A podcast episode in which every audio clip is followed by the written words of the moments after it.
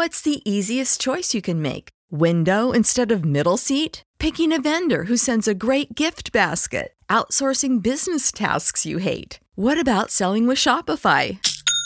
Whether you're selling a little or a lot, Shopify helps you do your thing, however you cha-ching. Shopify is the global commerce platform that helps you sell at every stage of your business. From the launch your online shop stage to the first real life store stage, all the way to the did we just hit a million orders stage. Shopify's there to help you grow. Whether you're selling scented soap or offering outdoor outfits, Shopify helps you sell. Wherever and whatever you're selling, Shopify's got you covered. Sign up for a $1 per month trial period at shopify.com slash try. Go to shopify.com slash try now to grow your business, no matter what stage you're in. Shopify.com slash try. When you need mealtime inspiration, it's worth shopping Kroger, where you'll find over 30,000 mouthwatering choices that excite your inner foodie. And no matter what tasty choice you make, you'll enjoy our everyday low prices, plus extra ways to save, like digital coupons worth over $600 each week. You can also save up to $1 off per gallon at the pump with fuel points. More savings and more inspiring flavors make shopping Kroger worth it every time. Kroger, fresh for everyone. Fuel restrictions apply.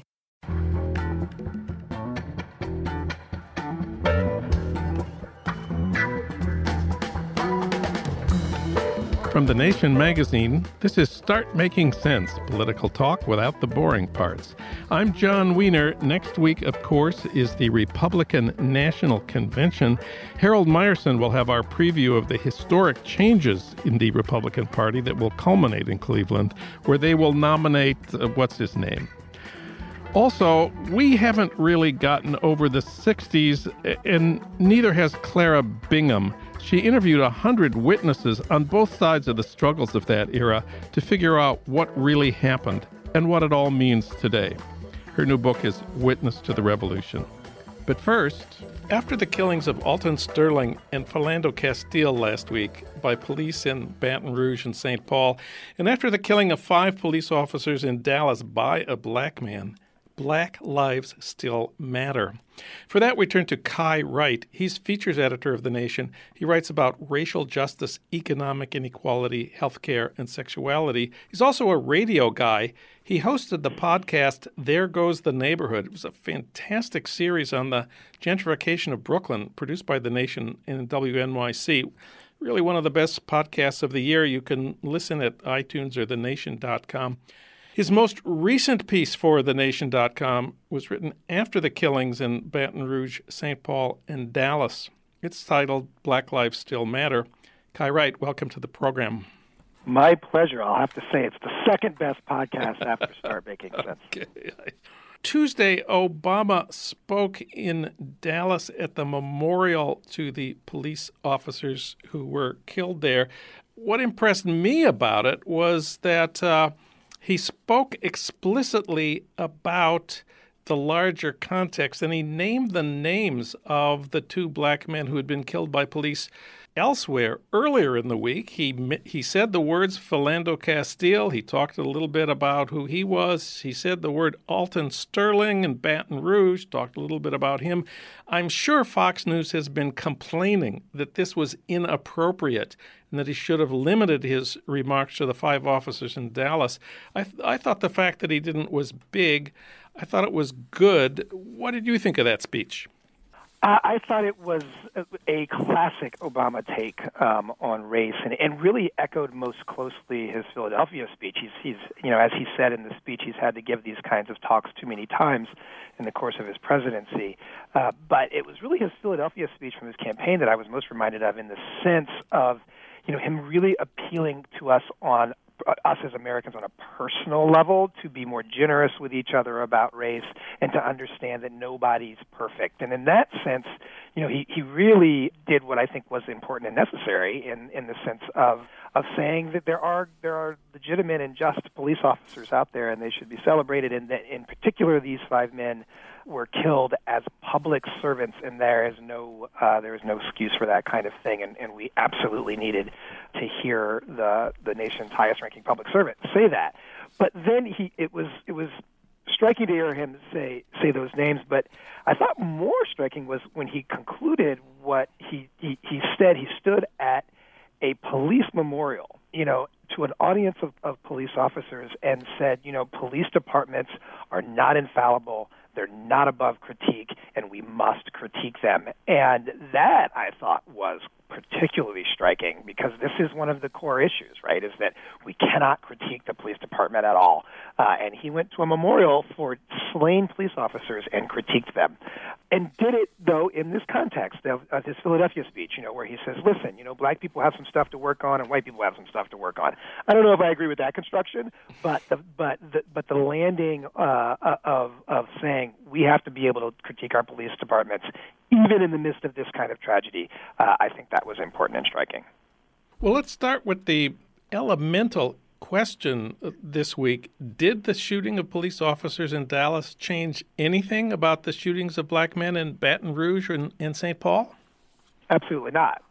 I, I think the through line, if anything, uh, in all of in these, in Orlando, and in, in in the in the just depressing train of death that uh, we are confronted with is just how how horrifically violent of a society we live in, and it, there is violence that is inflicted by the state upon uh, residents uh, of the United States, and there is violence that is that is direct inflicted by the state upon people uh, abroad, and then there is the violence violence we inflict upon one another because of the, the the way in which we are awash at guns.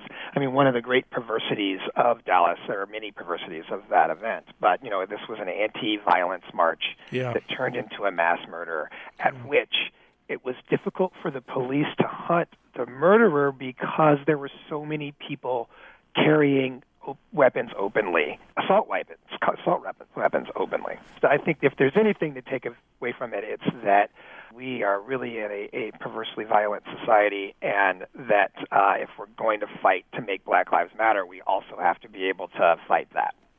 Well, there has been one one big change since the Dallas killings, and that's the intensification of the attacks on Black Lives Matter, led by Rudy Giuliani, who on the the Yak shows on TV on Sunday called Black Lives Matter, quote, inherently racist because he said white lives matter too. It's it's not the most original argument, but you do you do hear it a lot.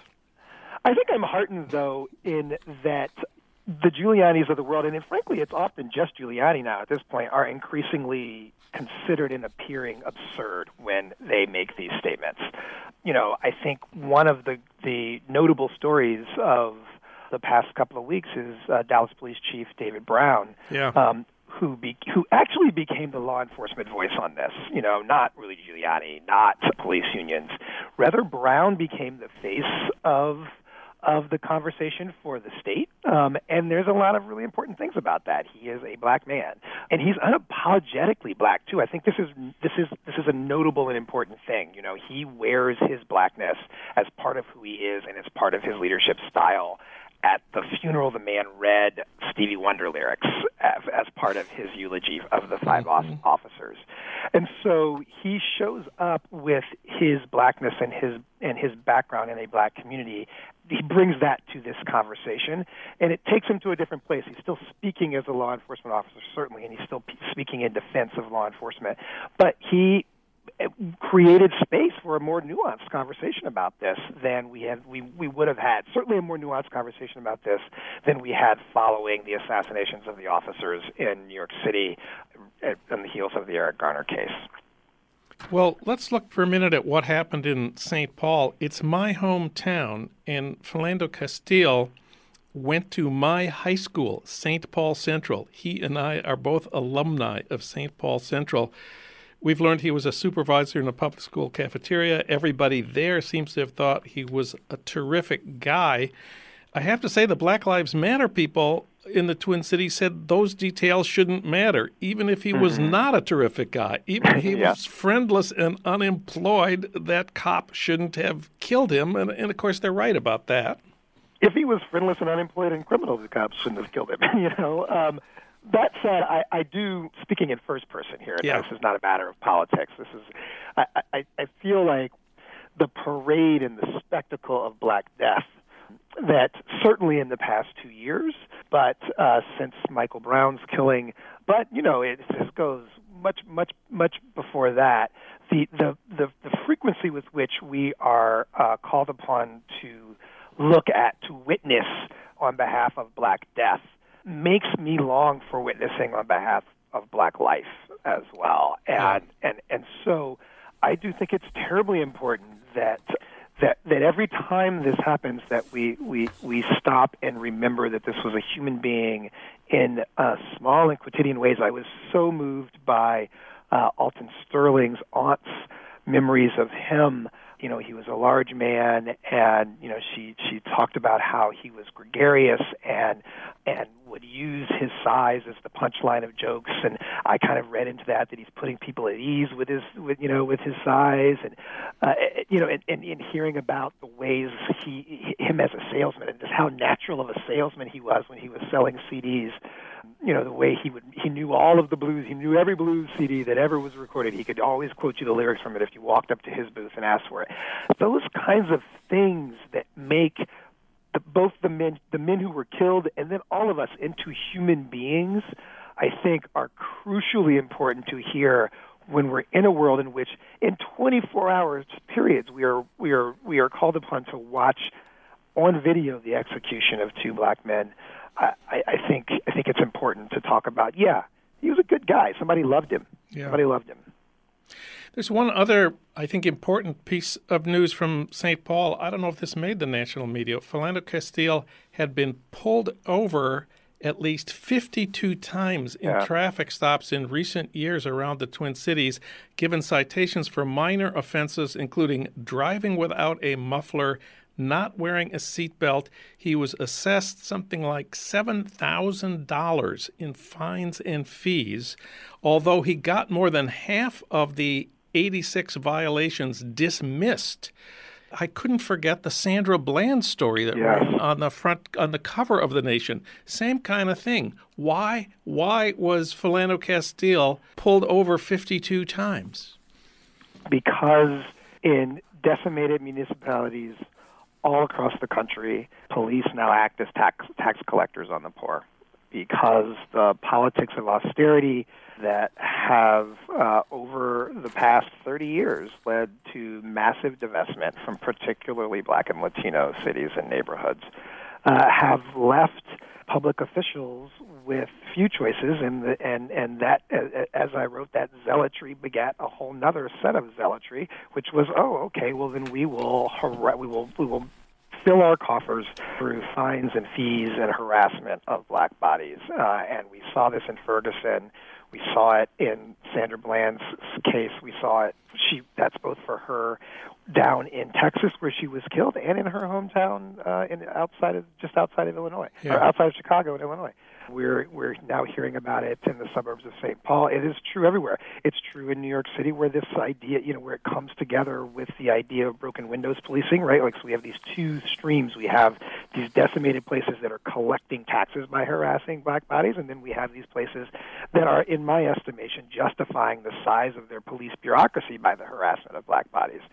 And so Eric Garner dies over over selling cigarettes, and he too had been repeatedly harassed over this misdemeanor before we arrived at um, at a confrontation. And so, to me, the big the, the big picture here is something that has been true since the 1793 Fugitive Slave Act is that too much of law enforcement is set up to harass black people.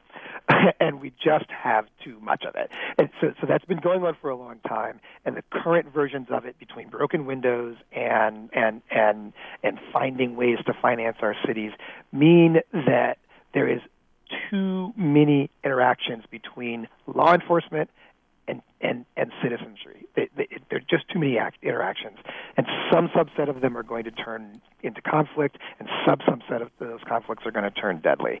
And notably, both the president and again David Brown have raised this question as a consequence of uh, of the Dallas shooting, uh, and that's a remarkable turn of events to come out of. That, that the conversation to come out of Dallas is that we use police for too many things And that's a function of David Brown introducing that idea. Now he's uh, coming at it from a different perspective that, you know, the police departments are overburdened and they're asked to be school counselors and they're asked to be social workers and mental health care providers and, and so forth. But however you get there, the point is police do too many things and they do them well armed and they're going to lead to conflict and we need fewer interactions between us and our cops.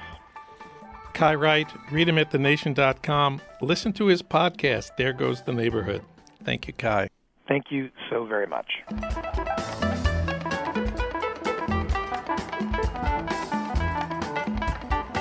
When the Republicans hold their convention to nominate Donald Trump in Cleveland next week, it'll be one of the most significant in their history. For comment, we turn to Harold Meyerson. Of course, he's executive editor of the American Prospect, a regular contributor to the LA Times op ed page and other publications. We reached him today in our nation's capital. Harold, welcome back. Always good to be here, Jon.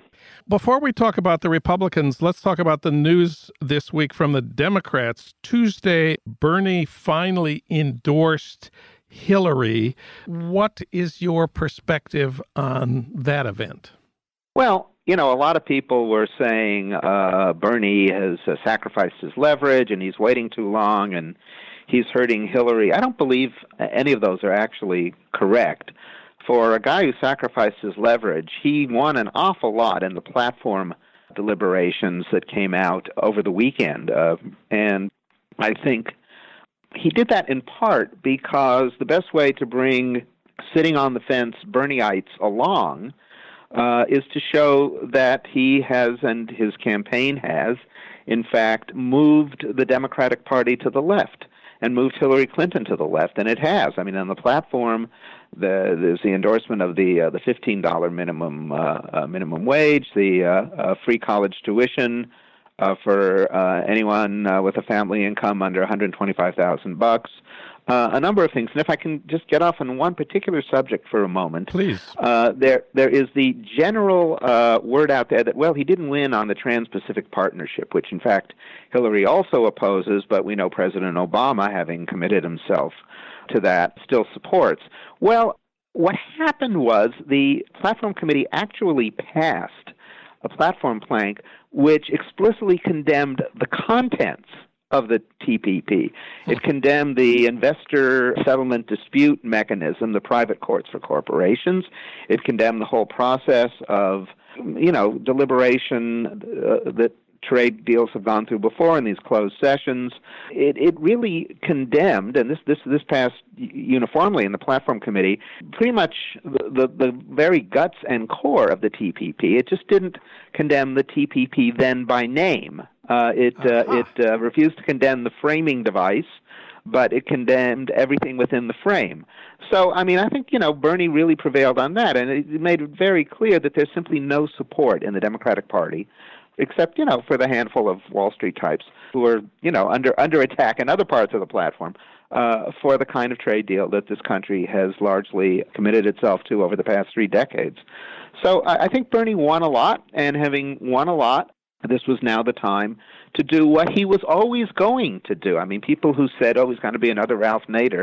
If he was going to be another Ralph Nader, he would have run a third party route, which he never gave any indication that he was going to do, and in fact explicitly said at various points he wouldn't do it. So I think, think it was a, a, a, a genuine endorsement. I think he gave a compelling talk. I think Hillary gave a compelling talk and um, you know bernie's main mission will be to go to like college towns and places like that and point out that there are, uh, for the, all the various imperfections of Hillary Clinton, significant differences between her and Donald Trump, which uh, you'd have to be willfully blind and willing to roll the dice on a lot of people's lives uh, uh not to see. Bernie got 13 million votes, and his purpose wasn't just to improve the platform or deliver 13 million more votes to Hillary. At least we've been talking here for a long time about building a longer lasting movement on Bernie with Bernie's organizers, hundreds of thousands of trained organizers and his 13 million supporters. Do you see any signs of the Bernie movement maintaining a separate existence that could last uh, into the presidency of Hillary Clinton and act as a pressure group, a check, a prod, uh, and a perhaps even a veto group on her presidency? Well, there's the uh, de facto and uh, de jure uh, element of that. Clearly, one effect, I think, of Bernie's campaign, almost no matter whether it builds something explicit or not going forward, uh, is there are certain things that the party has done in the past that it simply cannot do again. You know, any anything about Wall Street regulation or deregulation. I mean, certain things are now off the table as as a result of shifts in the zeitgeist, which the uh, Sanders campaign made visible for all to see. Yes. Uh, in terms of institutionally, where does it go from here? This is something I've been writing about since the early spring. Uh, yes. It's, it's still it's still a little unclear. Bernie's list, obviously, is the best left wing list in American politics since forever and uh, is a highly coveted asset. You know, he said today, interestingly, he said today he not only would go all over the place campaigning for Hillary Clinton, but for Democratic House and Senate candidates as well, in which case that list again is uh, is valuable. In terms of groups that are planning long-term work, I think if you look at uh, groups like People's Action or the Working Families Party, there's a lot of talk about various progressive groups a coming together more than they have in the past I don't think that would result in the formation of a single, one single left entity. But I think you'll see more cooperation and more strategic focus from these groups on, on, on, on things like really finding you know, primary Democratic primary candidates who are, you know, Sanders Sanders types to the left, and and you know, in like in in the House races that the Democrats need to win to retake the House, focusing on that for 2018, but focusing on, on getting real progressives and not uh, of the uh, whatever the current incarnation of uh, of blue dogs, of centrist Democrats being elected in in those districts. So I think there is going to be uh, a lot of focus on on that in 2018 and uh, on. Uh, winning what can be won in 2016. But I, I think it'd be through several institutions, not just one. Let's talk about the Republicans. Their convention next week in Cleveland will be an event which really marks a fundamental transformation in that party. I just want to take a step back from the, the hourly and daily barrage of news to, to look at that for a minute. What would you say Donald Trump has done to the Republican Party this year?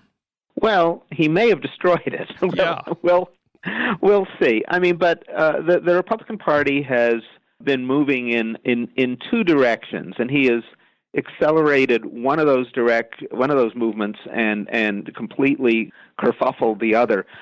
The movement he's accelerated is a movement to a white nationalist party, the Republican Party, beginning with the Goldwater campaign in '64, uh, when they nominated one of the only 19 senators to vote against the Civil Rights Act, has uh, substituted for the old line Dixiecrat Democrats as the party of the white South. And then, uh, as the white working class has grown more economically and culturally marginal in the country, picked up large chunks of that through its white nationalist appeal as well. Uh, remember, before anyone ever conceived of Donald Trump running for president, with the possible exception of Donald Trump himself, the, uh, the the party was moving to suppress minority voting, do all kinds of things, run law and order campaigns, which were, were thinly veiled anti uh, anti African American campaigns. Uh, had the Willie Horton thing back in 1988, uh, doing all sorts of things to uh, appeal to a kind of white nationalist, white racist sensibility. So Trump has, you know, accelerated that what he's kerfuffled, what he's completely, you know, muddled. Is a Republican economic message that we need to slash the American welfare state such as it is, reduce Social Security and, and, and what have you, because he understands his base of support is disproportionately, though by no means entirely, that white working class that feels abandoned. It's still not support for the wor- for the welfare state across the board. There's a good welfare state that supports worthy uh, white retirees, and the bad welfare state, like Obamacare, which has been vilified by uh, Republicans from the get-go as uh, being disproportionately aiding minorities. So that's bad. But but you know, I mean, re, re, at least at some level, he has cast out some elements of Republican economics. It's still taxes that favor the rich, but it's we can't really go after Social Security and Medicare. And to the degree that the Republicans have been a free trade party, of course, he has uh, wadded that up and uh, pretty much uh, discarded it as well. When you wrote about the future of the Republicans after Trump for the American Prospect, you had some, to me, startling statistics about the changing presence of the white working class in the electorate. The white working class made up 65% of the electorate in 1980. Today, they are 36%. That is a that is a massive transformation. Well, it is, and you know the combination of downward mobility and you know sort of sudden cultural and political marginalization, which the white working class has has gone through, is the kind of thing that can produce a Donald Trump if, uh, if, if a Donald Trump with the ability to exploit those things comes along. So, in a certain sense, Trump was a disaster waiting to happen, and uh, the Republicans uh, will, you know, uh, reap whatever benefit and or pay whatever price. I suspect ultimately the latter for, for, for that confluence of the man and, and the moment. One last thing Donald Trump, it seems pretty clear, is not going to be president. He's the most disliked political figure in the history of polling. But he might be clearing a path for a successor who would pick up his themes but would not be so egomaniacal or uh, or ridiculous. I wouldn't be surprised if young Republicans right now are looking at Trump and thinking I could do a better job than Trump with the same ideas but without the obnoxious personality. Don't you think that is a that is a possible future for the Republican Party? It is, uh, although I mean the Republican Party has several possible futures. Of course, if you have too many futures, you probably really don't have any future. But uh, uh, we we shall see. The the alternative is is the little Marco route. Marco Rubio was the future of the Republican Party uh, four years ago. Young, Latino, good looking, interested in making a deal to create a path to legalization for immigrants. The official leadership of the party pointed to that in their report, and Marco was their man. Unfortunately, he turned out for them, he turned out to be a lousy candidate, but I wonder if if reviving that will be on the agenda of people like the Bush family uh, and the rest of the establishment once uh, Trump has lost. Well, it probably will, but they they didn't get any traction in in this year's campaign. I mean, you know, the anti-immigrant stuff, the xenophobia, is is is very close to the core of the Republican base you know, I mean, Republicans pretty much have to wait for their older white core supporters, which is most of the party, uh, to die off. Uh, I think before they can uh, make that shift. That is that that is a problem. It was it was the base of the Republican Party that. Uh, uh, compel Marco Rubio to abandon his support for immigration reform well before he declared for president, yeah. and which completely marginalized uh, Jeb Bush uh, while uh, uh, he was a candidate. And in some ways, the most likely future of the Republican Party nationally is what's happened to the Republican Party in California, something you've written about often, but remind us what happened and where they are now. They have completely marginalized themselves in California because they took this strong anti-immigrant position. Pete Wilson uh, endorsed it in 1994 for Prop 187, which would have denied virtually all public services to undocumented immigrants, including, you know, the right to attend K through 12 school. This managed to uh, estrange uh, the, the, the biggest growing part of the of the California population, the uh, Latino part, which is now the largest demographic group in the state, having uh, surpassed non-Hispanic whites and it completely marginalized the Republican Party in California. Now, the, the United States is not going to demographically look like California, but it's moving in, in that direction enough so that unless the Republican Party can change its position on these issues, on immigration, on all of that, those sorts of issues, they're they're going to be marginalized as well. But again, I think that almost requires the dying off of the current uh, Republican base of voters. Uh, so they're, they're they're in a fix, and it's it's not an easily resolvable fix given who their supporters are and what they believe. Harold Meyerson of the American Prospect, thanks for talking with us today. Always a pleasure, Jon.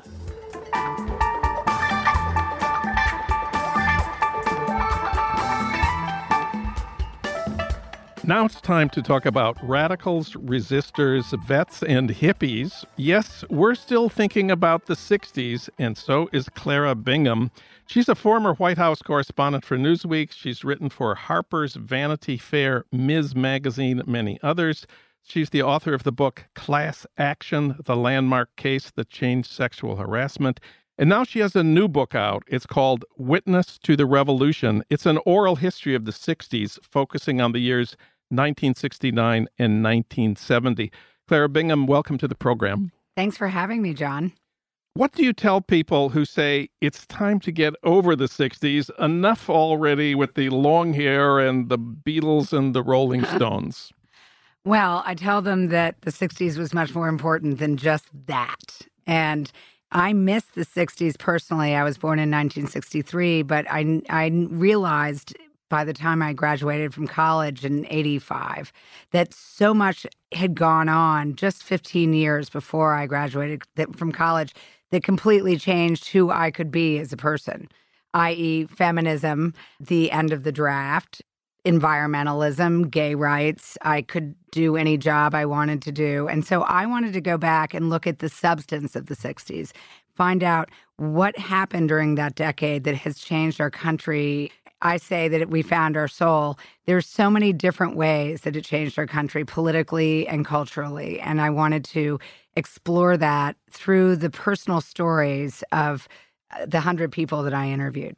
So, the 100 people that you interviewed, some are famous, some are not so famous. You did not do Bernie or Hillary, even though they're they're certainly part of the story. Hillary, well, Hillary was featured in Life magazine for her commencement speech at her graduation from Wellesley in 1969.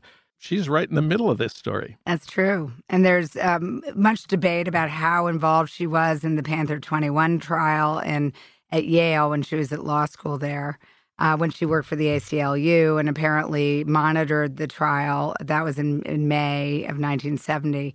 Um, but I, I didn't get an interview with her. Sorry. It's okay. She was I busy. I think we, we know a lot about Hillary, Hillary's life, and the, the other hundred are, are are just fine. The book starts with David Harris, one of the heroes of the anti-war movement and draft resistance.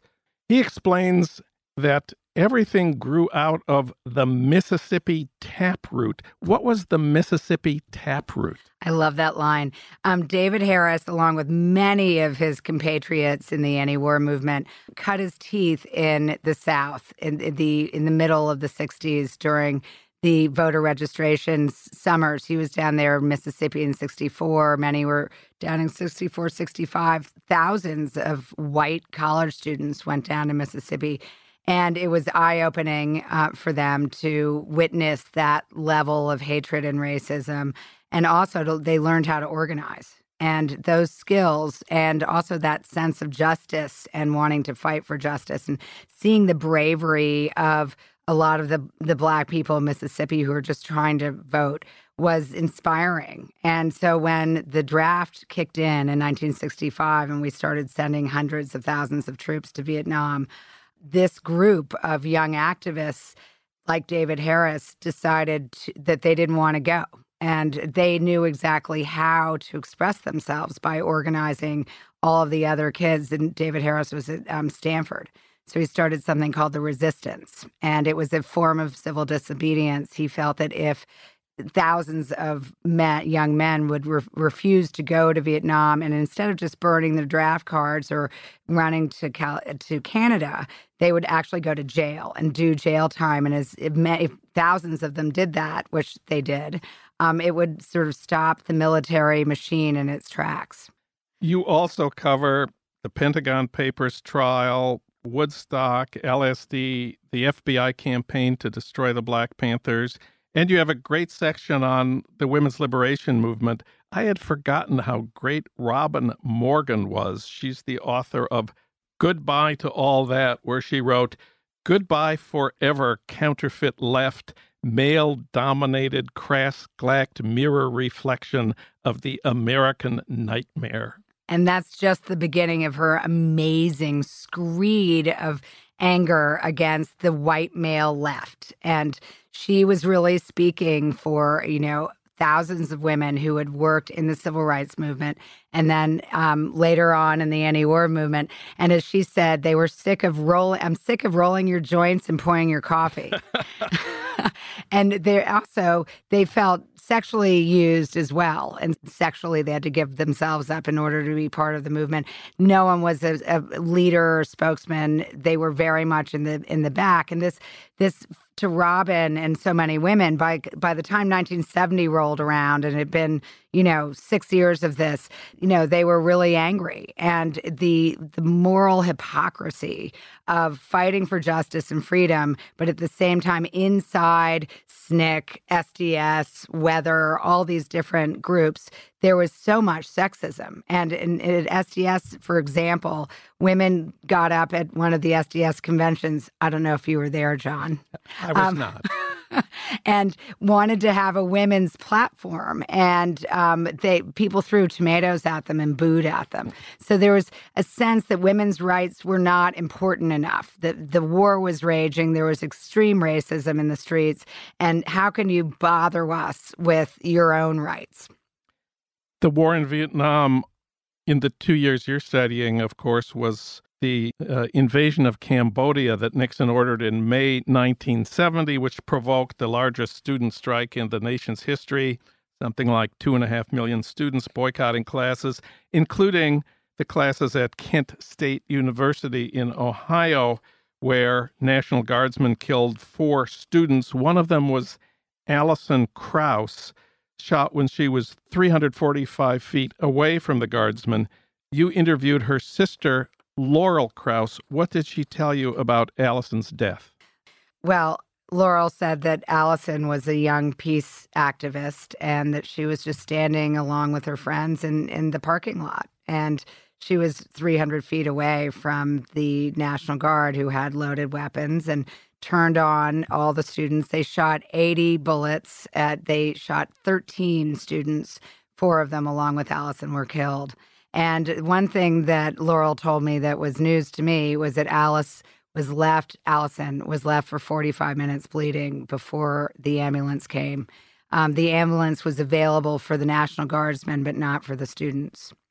Seymour Hersh also published his reports on the My massacre uh, in 1969. You interviewed him about that, and he recalled talking to the mother of one of the soldiers who participated in the My Lai massacre.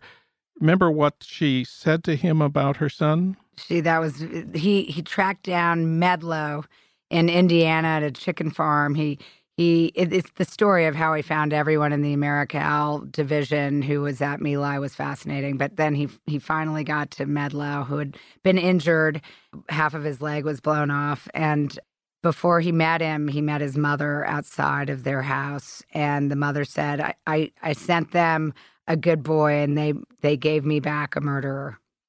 I sent them a good boy, and they gave me back a murderer. And you have another incredible quote about Kent State, one of the most amazing people you interviewed, I don't know, I've never seen an interview like this before, was that street cop in Madison, a guy named Tom McCarthy, who uh, spoke freely about uh, their vicious campaign against the counterculture in Madison. What did he tell you about uh, the Madison police force after they heard about Kent State? he was one of the more important interviews I got because it was so important to see how the other side was looking at the yes. movement. And he he they had been battling the movement uh, in, for years. And after Kent State, McCarthy and the other and his friends in the police force went around and lifted up four fingers to all the students and said, "Guess what? We got four. You got zero. And he said they were gleeful about it absolutely gleeful, which also you would think that people like Dean Kahler, who had been shot and paralyzed, or Joe Lewis, two other men I talked to who had been shot at Kent State, would have, you know, people would have supported them. But in fact, they received hate mail, and so did their parents. People saying that, you know, National Guard clearly didn't aim well enough. It's too bad that you're still alive. There was a lot of hatred against the young people in this movement. 1969 1970 is also the era of the the weathermen and then the weather underground that group of 150 or so leaders of SDS who launched a bombing campaign against mostly symbolic targets. My biggest complaint against the Weathermen was the way they helped uh, kill SDS. They just voted to disband the largest student anti war radical organization in, in America. In your book, Mark Rudd explains, and so does Bill Ayers, what they concluded. They'd been trying to organize the American people and, and American students to oppose the war in Vietnam. Mark Rudd said the reason they gave up on organizing Americans was that most Americans were fuckheads. and therefore, they were going to start blowing things up. The striking thing, Bernardine Dohrn told you that they met with the Vietnamese and Cuban leaders, and the Vietnamese and Cuban leaders, quote, all told us not to do it. The Vietnamese and the Cubans said, we want a movement with millions of people that's open and public, not a clandestine group of 100 people bombing the men's room in the Capitol. And anyway. so did the Black Panthers, who told them also not to get violent. And um, one of the reasons why they were violent was to avenge the murder of Mark Hampton and avenge the attack on the Black Panthers, who they saw as the vanguard of the movement. But even the Panthers thought it was ra- wrongheaded. Clara Bingham, you seem to think the 60s have some relevance today. Well, I mean, I I didn't plan it to have three people running for president who were all baby boomers and who all cut their teeth during the late '60s, and here we have Bernie Sanders, who is an ex hippie from, you know, commune filled Vermont, and of course Hillary, the classic moderate, and and then Donald Trump, who got many student deferments and a medical deferment. So it is kind of amazing. I feel as if this election is haunted by the 60s and there's there's so much there's so many parallels to draw and it's so important is with you know so much history to really understand how it informs what's happening today Clara Bingham, her oral history of the 60s is Witness to the Revolution. It's a surprisingly powerful and moving book. Clara, thanks for the book and thanks for coming in today. Thanks for having me. Start Making Sense, the Nation podcast, is co produced by the LA Review of Books. Our senior producer at Start Making Sense is Alan Minsky. Our executive producer is Frank Reynolds. Our recording engineer is Ernesto Orellano. Our engagement editor is Annie Shields.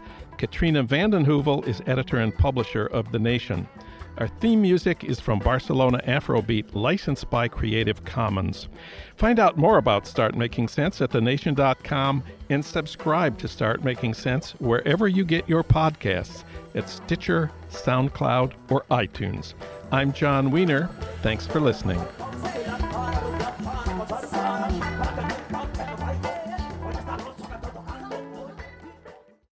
This is the story of the one. As head of maintenance at a concert hall, he knows the show must always go on. That's why he works behind the scenes, ensuring every light is working, the HVAC is humming, and his facility shines. With Grainger's supplies and solutions for every challenge he faces, plus 24 7 customer support, his venue never misses a beat. Call click grainger.com or just stop by. Grainger, for the ones who get it done. Catch those springtime vibes all over Arizona. Break out of the winter blues by hitting the water at one of our lake and river parks. Take a hike among the wildflowers. Just make sure to stay on the trails and leave the flowers for the bees. Discover Arizona's best kept secret and visit azstateparks.com slash amazing to start your springtime adventure.